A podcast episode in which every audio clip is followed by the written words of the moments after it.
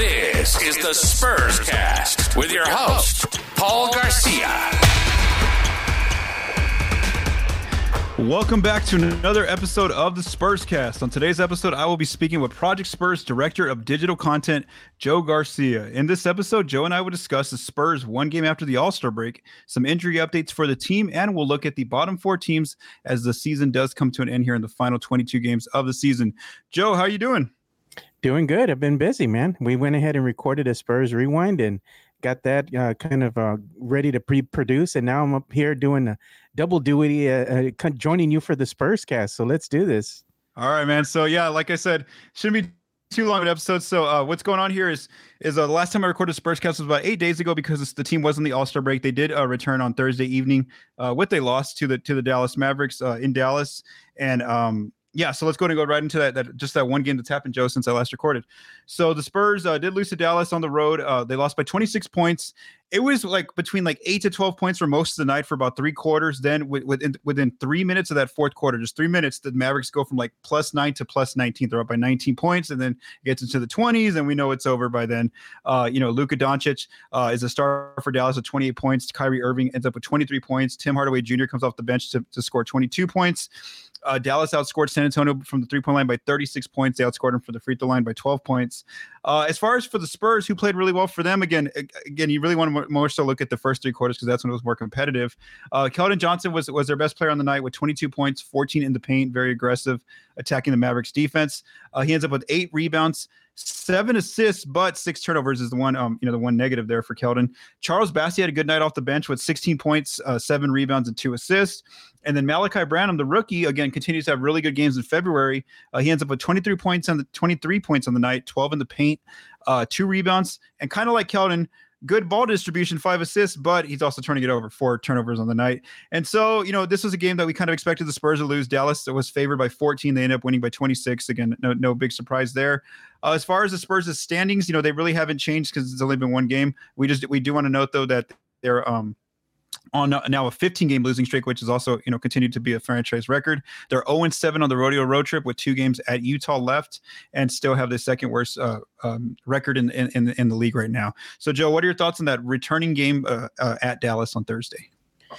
Oh, expect more of the same. You know, I mean, really, if the Spurs are behind by the first quarter, I mean, you already know what's about to happen. They just like you were. I looked at a tweet that you had put up earlier in the week and mm-hmm. you were giving some some pretty decent information because it was an article from the um I guess from the NBA.com and it was saying mm-hmm. where you know like I guess the what do you say it it was the the progression of the teams you know they were yeah. going ahead and le- putting out the latest information that they had through from teams 1 through 30 and they had the Spurs dead last and and that was very telling cuz they're like 0 and 42 when they've like or 0 and 40 I believe is when they fell behind by double digits this season they haven't not been able to win you know and this is indicative of, of a team that's still in flux and young and missing some some some key pieces here yep. and then you look and see you know like you said you know you're looking at one Keldon Johnson and you know his high turnover uh, uh let's say percentage is a little bit jarring now. Spurs fans are starting to turn on him a little bit. Um, it is what it is. He can't do everything on his own, and he's trying to will the team to victory. But unfortunately, with the personnel that's on court on the court right now, it's kind of hard for him to, you know, not have things go south when you're trying to do everything all at once. And then the rookie too. You know, you got uh, well the young guy here in Malaki Branham. Mm-hmm. His utilization, uh, his high, he has a, a high percentage of minutes you know, in this game, it's 35 minutes, you know, but mm-hmm. he was productive with 23 points. So you see some things that you can get excited for. But the one thing that I was questioning, Paul, when I was looking at this injury report is questionable. Jeremy Sochan. I'm like, how questionable can he be? He's he was playing at the NBA All Star weekend, yeah. you know, enjoying the festivities over there with the Rising Stars uh, game with Jordan Rising Stars just Coach Pop was doing him a solid and giving him some time to rest, you know. So, yeah, but I mean, questionable. Okay, come on, come on, Pop. yeah. So no, and he's still questionable for uh, Saturday at Utah. I just got the injury report a few oh, hours ago. Maybe the it's, uh, dunk. Uh, it was the dunk that did it. You know, maybe he tweaked his back or something. You know. So I wanted to say one thing that you mentioned there, and you were actually right. It was they were 0 42 going into the All Star break uh, when they're down by double digits, and now that they lost, you know, against Dallas, they're 0 43. So one thing I do want to note though is that let's just say they never win a game this season when they're down by double digits. It's not going to be a record, unfortunately. Uh, there, there's a, there was another team that it was it was during a lockout season that that it was the Clippers. There we go. I think yeah. it's the 96 season where the Clippers went like 0 58 or 0 36 something like that, and they and they um, you know they have the record for like not winning a game when down by double digits. So the Spurs won't be the first team to do that if that ends up happening. But yeah, Joe, like you're, you're completely right. It's just you know with, with just the personnel not being out there, they're always going to be at a disadvantage. And like I said, you know the Mavs were favored by 14, and that's kind of what we expected. Was yeah, one of the game. things I was going to talk about real quick though is mm-hmm. with the personnel that's out there on the court. The thing is that the Spurs are still a little bit competitive, you know, even if it's like yeah. the first or second quarter, and they can be competitive throughout the game, you know, but unfortunately they just don't have the talent. They don't have that personnel on on the court yeah. that can actually win them the games. And I think yes. Spurs fans are really frustrated with this season since it is a rebuilding season. The Spurs went ahead and traded two of their veteran players in Jakob Poeltl and Josh Richardson, which you knew instantly was going to make the team worse. But this is going to be the normal moving forward because again, it's just the personnel that's on the court getting a top draft pick will help, but is it going to translate into a quick turnaround? Possibly not. You're still a, a couple of seasons away from, you know, even uh, talking play in. So be patient, Spurs fans. Uh, their their time is coming, but it, there's still going to be a lot of growing pains. Yeah, it reminds me of the of the graph for like for quarters one to three. They're always like kind of right there, and then all of a sudden it just shoots up to the twenties, like for for most of the night. You know, most games for for the team, especially during this losing streak, it's been it's been pretty brutal for San Antonio. Yeah. All right, so Joe, we did we did get some injury news, so let's go ahead and, and, and dive into this topic. And so uh, Devin Vassell could be returning here pretty soon. So according to Jeff McDonald of the San Antonio Express News, he tweeted recently that uh, the Spurs are targeting a soft date of March second, which is the first day they come back to San Antonio against the Indiana Pacers for Devin to return, according to Coach Pop. So again, it's not set in stone that that's when Devin's coming back, but we are getting closer to that mark. And again, look at March second as that date uh, most likely. And then there's some uh, some injury news on Khem Birch, who was part of the Jakob trade. You know, he hasn't played with the San Antonio, and so before the uh, Dallas game, the Spurs put their injury report out, and and they they put that Birch is now out with right knee.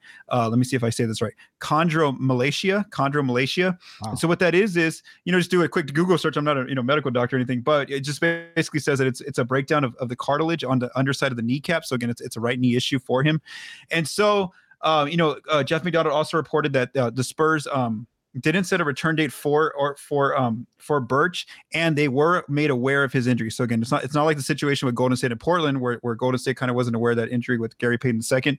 The Spurs were made aware by Toronto that hey, this guy has this, this injury, but they still they still said yes to the trade. So I'm even wondering too if um he even plays at, at, at all this season, considering there's only 22 games. What are your thoughts on on one Devin? Um, you know, probably coming back next week, and then for for Birch probably being out. I would say maybe the, the rest of the season.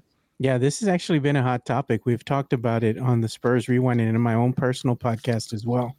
And I really believe that what Coach Pop was saying is that, you know, he expected him to come back sometime after the NBA All Star break. And I still fully, you know, believe that that will happen. As you were stating, the first home game here that they have coming up was it, believe it's March the 2nd. Yes. Uh, mm-hmm. I would expect him to return in one of these home games that you know the early on home games that the Spurs have with the AT&T Center.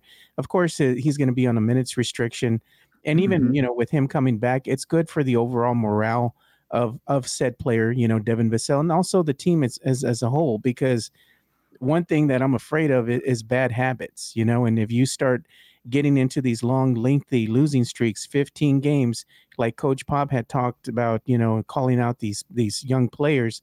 It's basically telling them that they were just playing sloppy, lazy basketball. You don't want these uh, things to to continue. You know, the losing to, to continue the way that it has been. I think Coach Pop is fine with the losing as long as the effort's there, and it has not been there.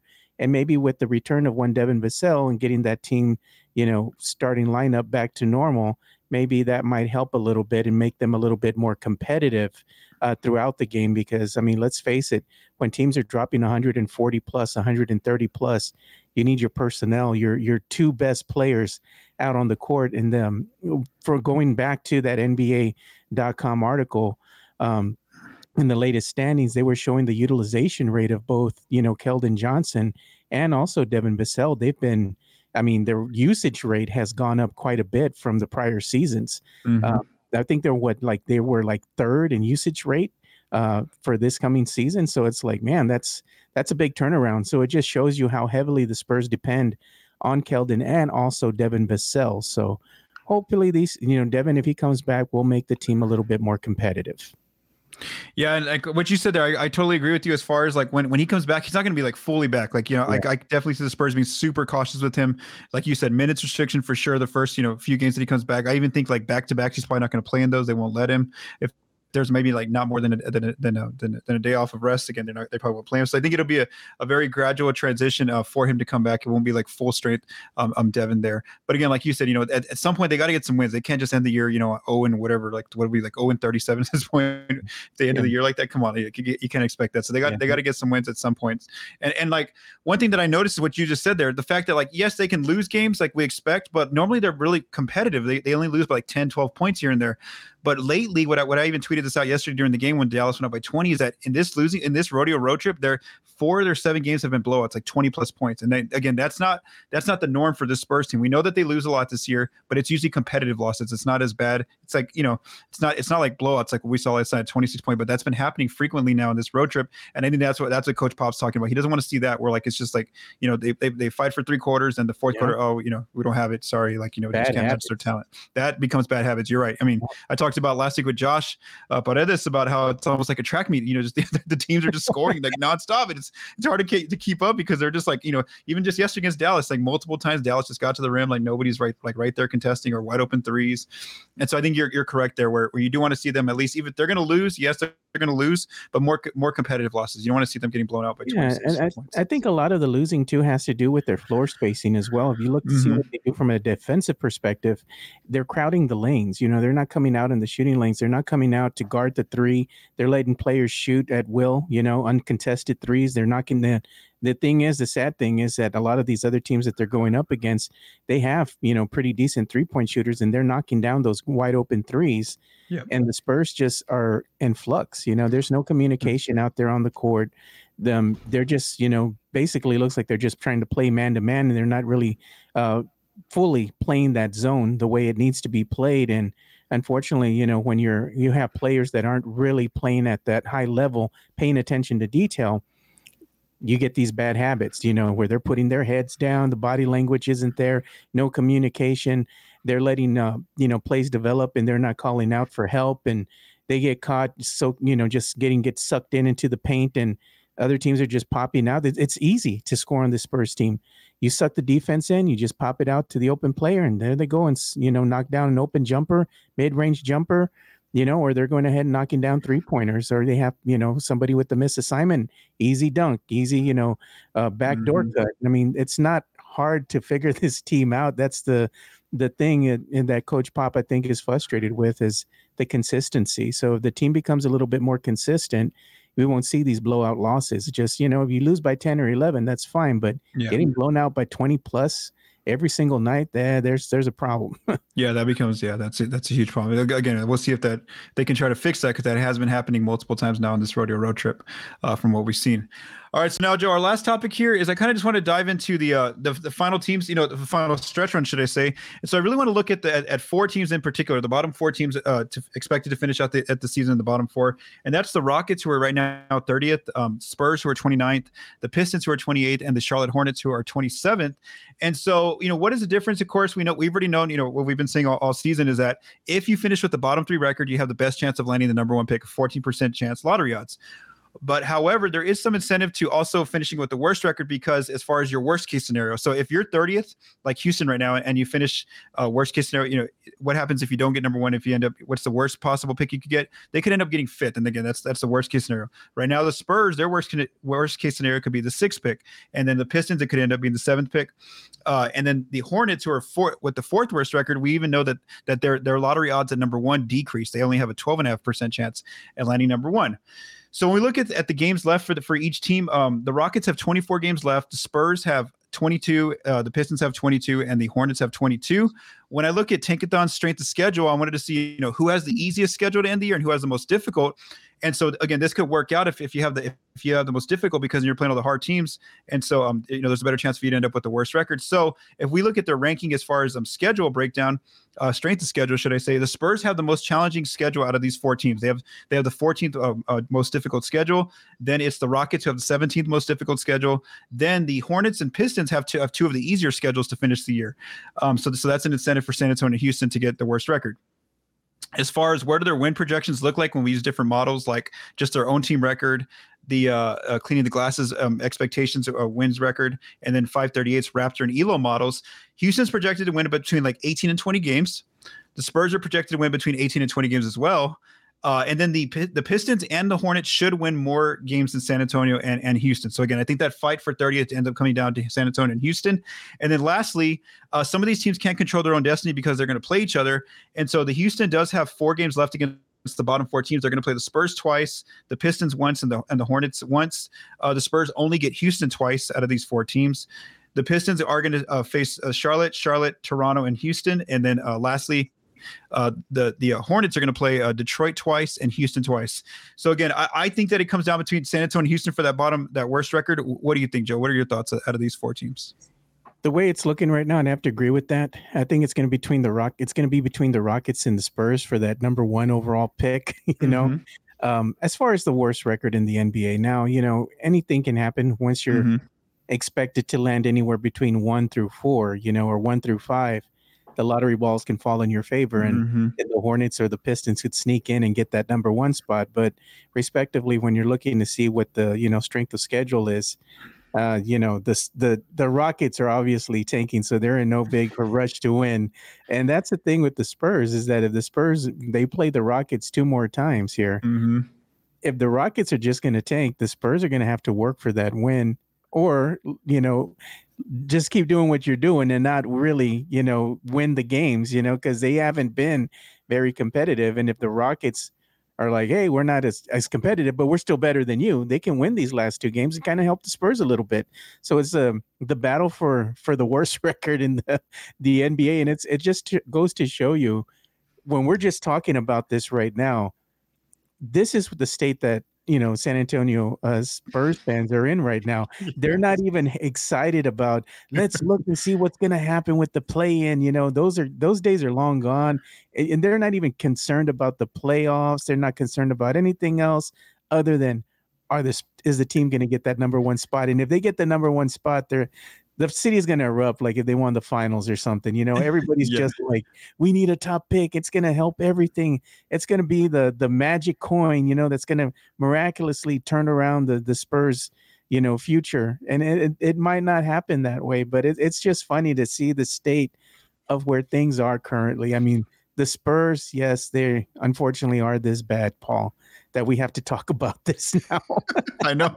Looking competitively at like how to get the worst record is, is one, one thing that I had to research that I've never had to do ever yep. since I covered the Spurs. And it reminds me of a tweet that just like how just how the expectations have changed, just flip flop compared to when we were used to like Spurs competitive basketball. Is I got a tweet recently where where they were like 0 and 7 on the, on the rodeo road trip, and they're like, and somebody like uh, tweeted me to like, remember the days when like uh, one loss on the rodeo road trip was like the worst thing. It was like not a good. It was like a failure of a road trip. Now, like if they can get one win, that's going to be like a good thing. Like I, I, they might go 0 and 9 on this road trip. It's just complete turnaround of the expectations. But yeah, I mean, I just wanted to go through it just to show that you know I think that again, I just wanted to analyze like you know who who's going to end up with the worst record most likely. And mm-hmm. again, it comes down to that fight between the Spurs and Rockets. And I do want to note that Houston has the most games left, which means they can you know basically lose the most. Like as far as like they can see what the other teams are doing and kind of have an idea. Do we need to lose those final two games, or you know what do we need to do to make sure San Antonio doesn't pass us? Or those no, I'm sure their head coach will. If that's the case, he's going to start resting players. You know, load management you know?